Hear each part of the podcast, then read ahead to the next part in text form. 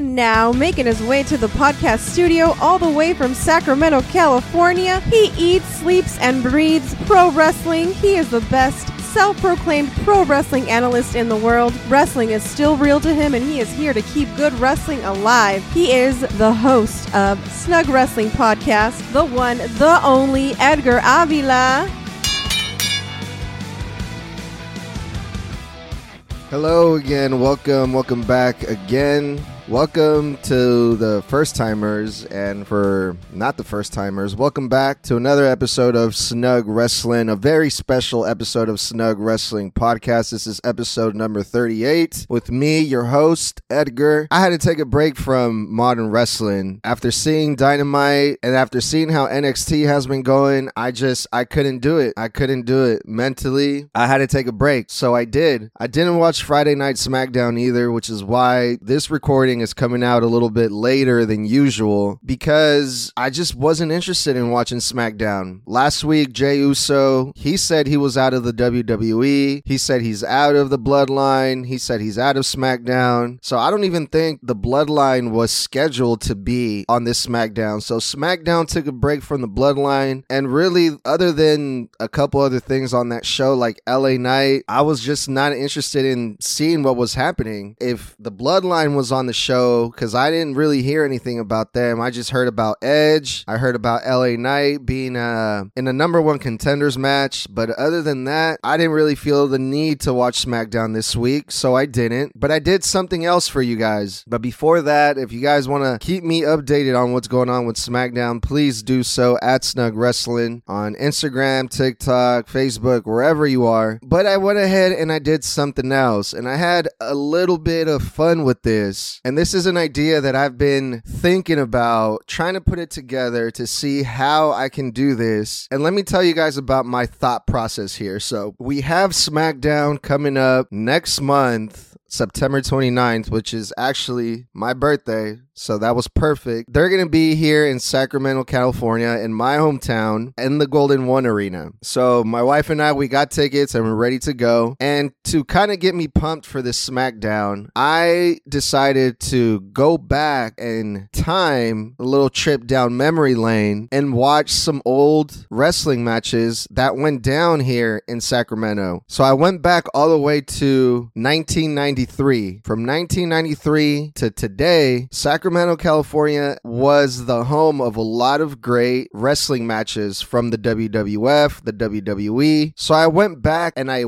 picked all my favorite ones from pay-per-views that went down here in Sacramento. So today I'm going to share with you my top five matches that went down in pay-per-view events here in Sacramento, California. So that's what we're going to be doing today. This is something that I actually really enjoyed a whole lot, because I got to watch some old school wrestling, which is something that I really like, and it was really refreshing to see that. Other than watching the modern stuff, a lot of the modern stuff is good, but most of it right now is really cringe to watch, especially in one company. I'm not gonna say which one, but I actually had really fun with this. And if you guys remember these matches, especially the locals that listen here in Sacramento, I'm only doing five matches, so if there's a match that you guys attended here in Sac from the W W F or W W E, please let me know. I'd be happy to go back and watch it and do a review for those as well. But here are my top five. Here are Snug Wrestling's top five best pay-per-view matches that went down here in Sacramento, California.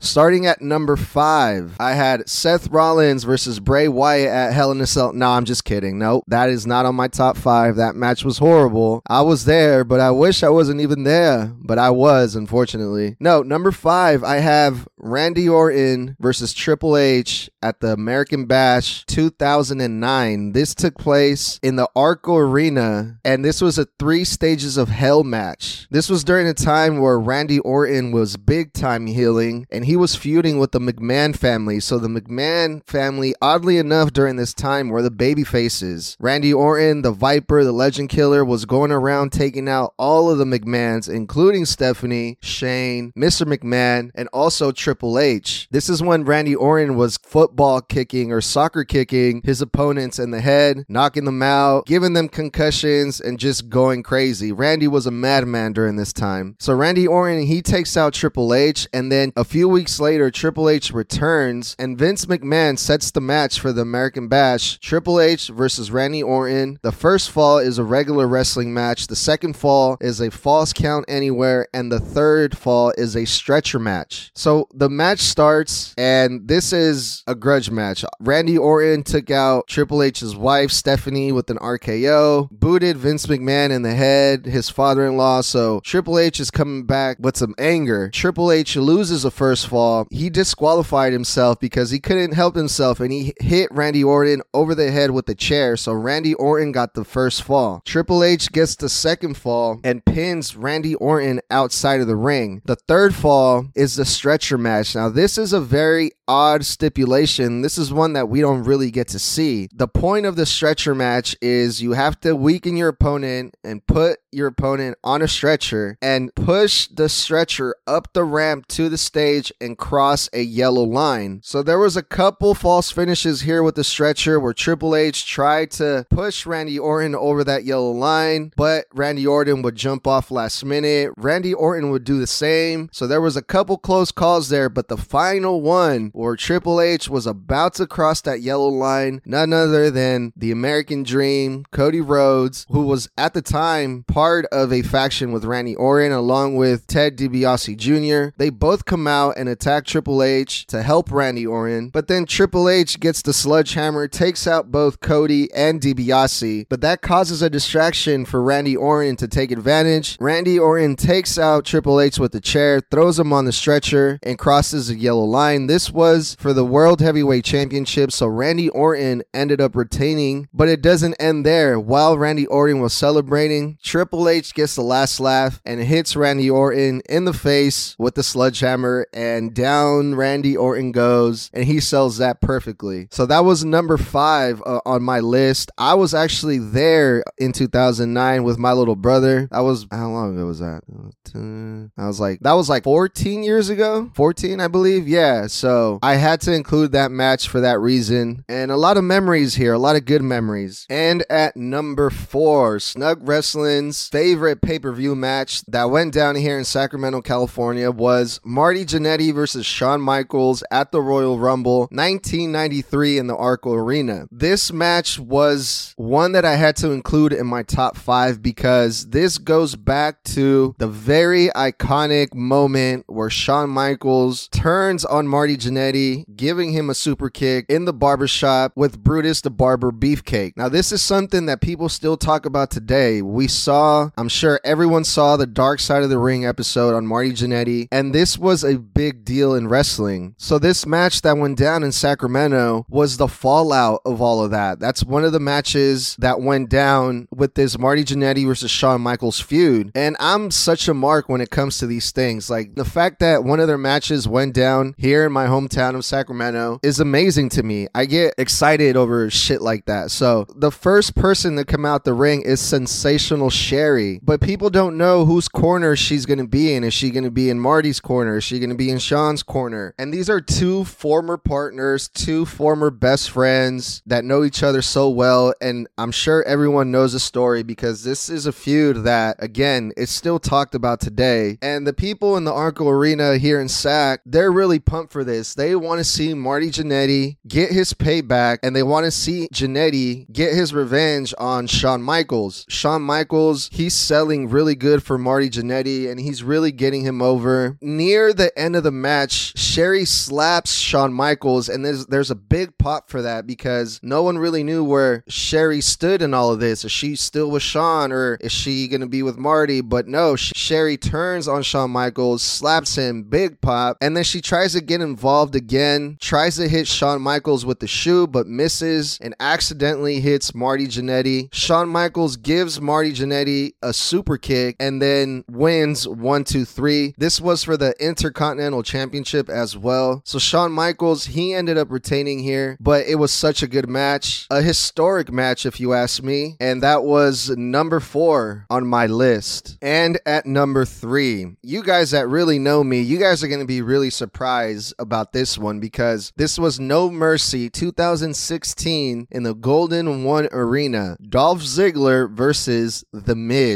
And this is for the Intercontinental Championship, and also this is for Dolph Ziggler's career. So a lot on the line here in this match. And I know what you guys are thinking. Edgar, you don't even like The Miz. How are you going to put The Miz or one of his matches top three on your list? And here's why. It told such a good story. The Miz and Ziggler, they've had multiple matches before this pay-per-view where The Miz would cheat and he would outsmart Dolph Ziggler. And this was during the time where The Miz was the champion for a very long time, for over one hundred sixty days. And Ziggler, he was starting to be that main event jobber that we know now. He was taking L after L, and Ziggler was, was starting to doubt himself. So much so that Ziggler was sick of it and he was done with it. He was getting ready to just throw the towel in. But he gave The Miz an offer he can't refuse. Put your Intercontinental Championship up one more time, and I'm going to put up my career. So of course, The Miz, being the heel that he is, that's an offer he can't refuse, and The Miz accepted. So the match was set for No Mercy here in Sacramento, California. The match started off with The Miz getting offense, and the crowd tries to cheer on Dolph Ziggler, and The Miz is all over Dolph. The Miz tries to cheat to win, just like he has before on their other matches, but this time it doesn't really work for The Miz. Maurice is out there also and tries to get involved multiple times by distracting the referee. The Miz takes off the turnbuckle behind the referee's back and then throws Dolph Ziggler into the exposed turnbuckle, gives him the power bomb, but Dolph Ziggler kicks out and the fans pop big. And for this match, I know on paper Dolph Ziggler versus The Miz, it doesn't really sound like a, a very exciting match, but the people for this match were all for it. They were behind Dolph Ziggler, they were booing The Miz. It had a great story and the people were eating this up, and so was I, honestly. Maurice sprays Dolph Ziggler. The Miz gives Dolph Ziggler the skull crushing finale, and luckily Dolph Ziggler gets his foot on the rope at the very last split second. And then the Spirit Squad come out. They brought back the Spirit Squad to remind Dolph Ziggler of how shitty his career has been. If you guys remember, Dolph Ziggler started off with the Spirit Squad, one of the goofiest gimmicks in W W E, and not a lot of people's favorite. The Miz gives another skull crushing finale. Dolph Ziggler kicks out again. The referee kicks out Maurice and the Spirit Squad of ringside, and that distracts The Miz. Dolph Ziggler takes advantage, gives The Miz a big super kick, and wins one, two, three. New Intercontinental Champion, and also gets to keep his career, and the crowd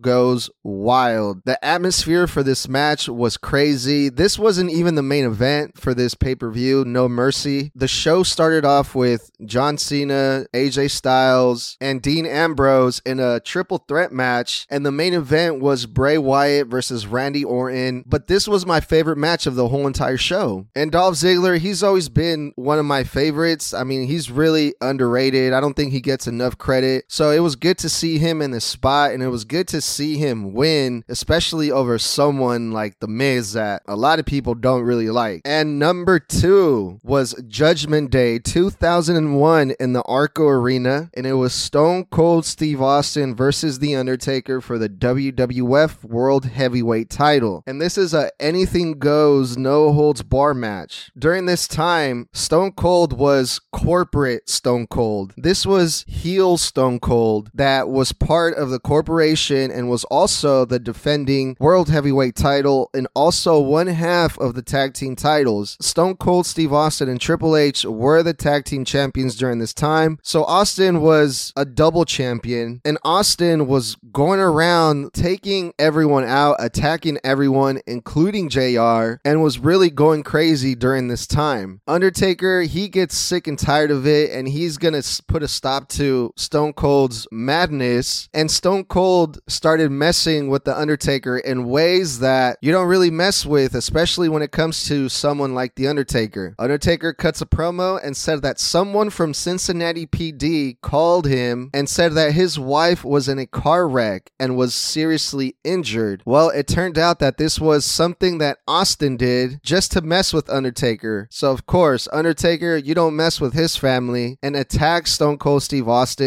And this was that very crazy moment that I'm sure a lot of people remember. Undertaker ends up throwing Stone Cold through glass. Undertaker continues the attack, which causes the paramedics to take Stone Cold Steve Austin in the ambulance to take him to the hospital. But it doesn't end there. Triple H and Austin, they're in the back of the ambulance, and they tell the driver to go, go, go, go, hurry. But the driver ends up being none other than The Undertaker himself. So this is definitely a grudge match. This is definitely something serious that can only be settled in a match like this one. Anything goes, no holds bar. And because this is corporate Austin, Mister McMahon, he's the first one to come out to this match. J R and Paul Heyman, the wise man, were surprised by Mister McMahon's appearance, and Mister McMahon joins the commentary booth. Stone Cold Steve Austin comes out, and he gets a mixture of booze and a mixture of a pop, which reminded me of the reaction that C M Punk is getting nowadays. And this is a jump start, but of course it should be, because this is not only the main event, but this is a grudge match, so this makes perfect sense. There was no other jump starts in this event. This was the only one, and this was when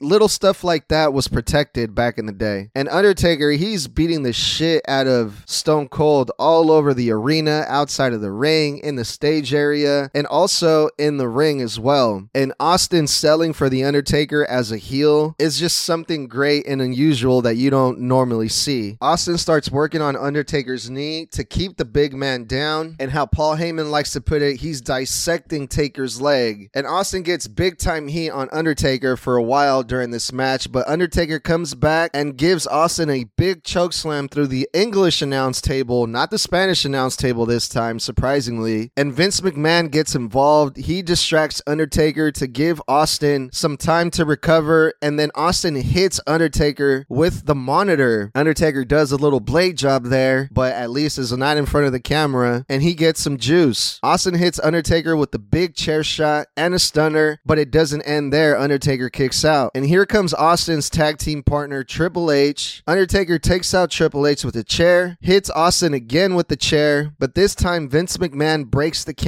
Undertaker gets Vince McMahon in a corner. Austin swings the chair at Taker but misses and accidentally hits Vince McMahon instead. Kane comes out to help his brother The Undertaker, but he's too late. Austin gets the pin and retains the World Heavyweight title. One, two, three. And this was a really great match. It was a really good story. You have two of the greats, Austin and Undertaker. It doesn't get any better than that. You also have Mister McMahon involved. You have Triple H involved. Amazing. This was two thousand one. I was ten years old when this happened, and I was actually supposed to go to this. Some of my friends from school, they were going with their parents. They had an extra ticket, but my dad didn't let me go, and I still have a lot of heat with my dad because of that. I've never forgiven him for that. I have been to many wrestling shows, and he, my dad, he did take me to some. I've seen everyone. I've seen Lesnar. I've seen The Rock. I've seen Kane, John Cena. I've seen everyone. I've seen all the greats, Randy Orton, but the only person that I never got to to see was The Undertaker. I know, out of all people, one of the best ones, The Undertaker. I never got to see him, unfortunately, and now he's retired. So I have a lot of heat with my dad because of that, but oh well, it is what it is. So that was number two. Snug Wrestling's top number one match from a pay-per-view here in Sacramento, California is Seth Rollins versus Bray Wyatt. No, I'm just kidding again. Bret Hart versus Razor Ramon. This was at the nineteen ninety-three Royal Rumble for the W W F World Heavyweight title. And this was such a great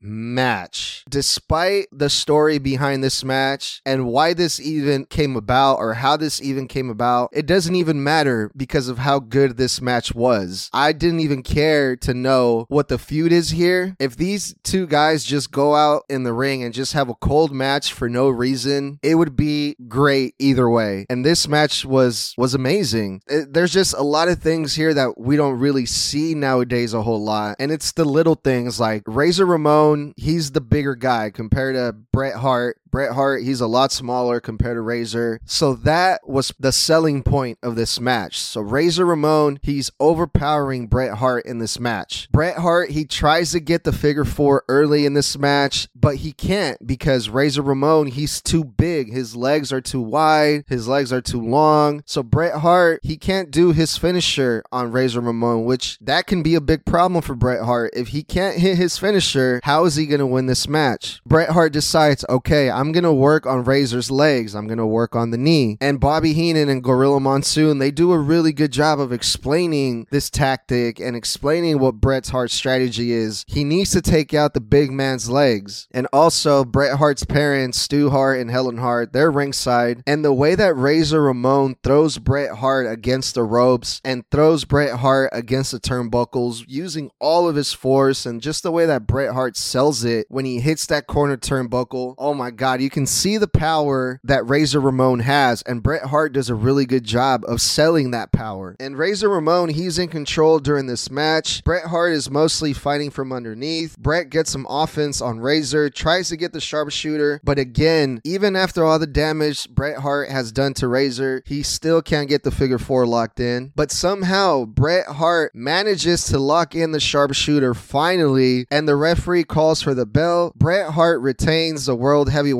title, and the finish, it wasn't pretty, but it was effective. This was a struggle. This didn't look like a choreographed spot show. This was two guys trying to win, and this match was amazing to see, and that was my favorite match out of all of these five matches, and this was Snug Wrestling's number one match that went down here in Sacramento, California in the Arco Arena, and this was really fun. I really liked doing this. I really liked going back, and I watched this all on the Peacock. Peacock. The Peacock is so great. They have everything. They have all these old pay-per-views. They have stuff from the territories. They have the N W A. They have the world-class wrestling. They have Smoky Mountain. They have everything there. So you got to love the Peacock. I love the Peacock. Uh, you guys know what I mean. The the Peacock, the Peacock, the, you know, the wrestling. But those are my five matches I went down here in Sacramento, California. I'm probably going to be doing this more often because this was really fun to see. Had to take a break from the modern stuff. Let me know what you guys think at Snug Wrestling. And if you guys want me to do one for your city, I'd be down to do that as well. So let me know. Thank you guys for listening, and we'll talk soon.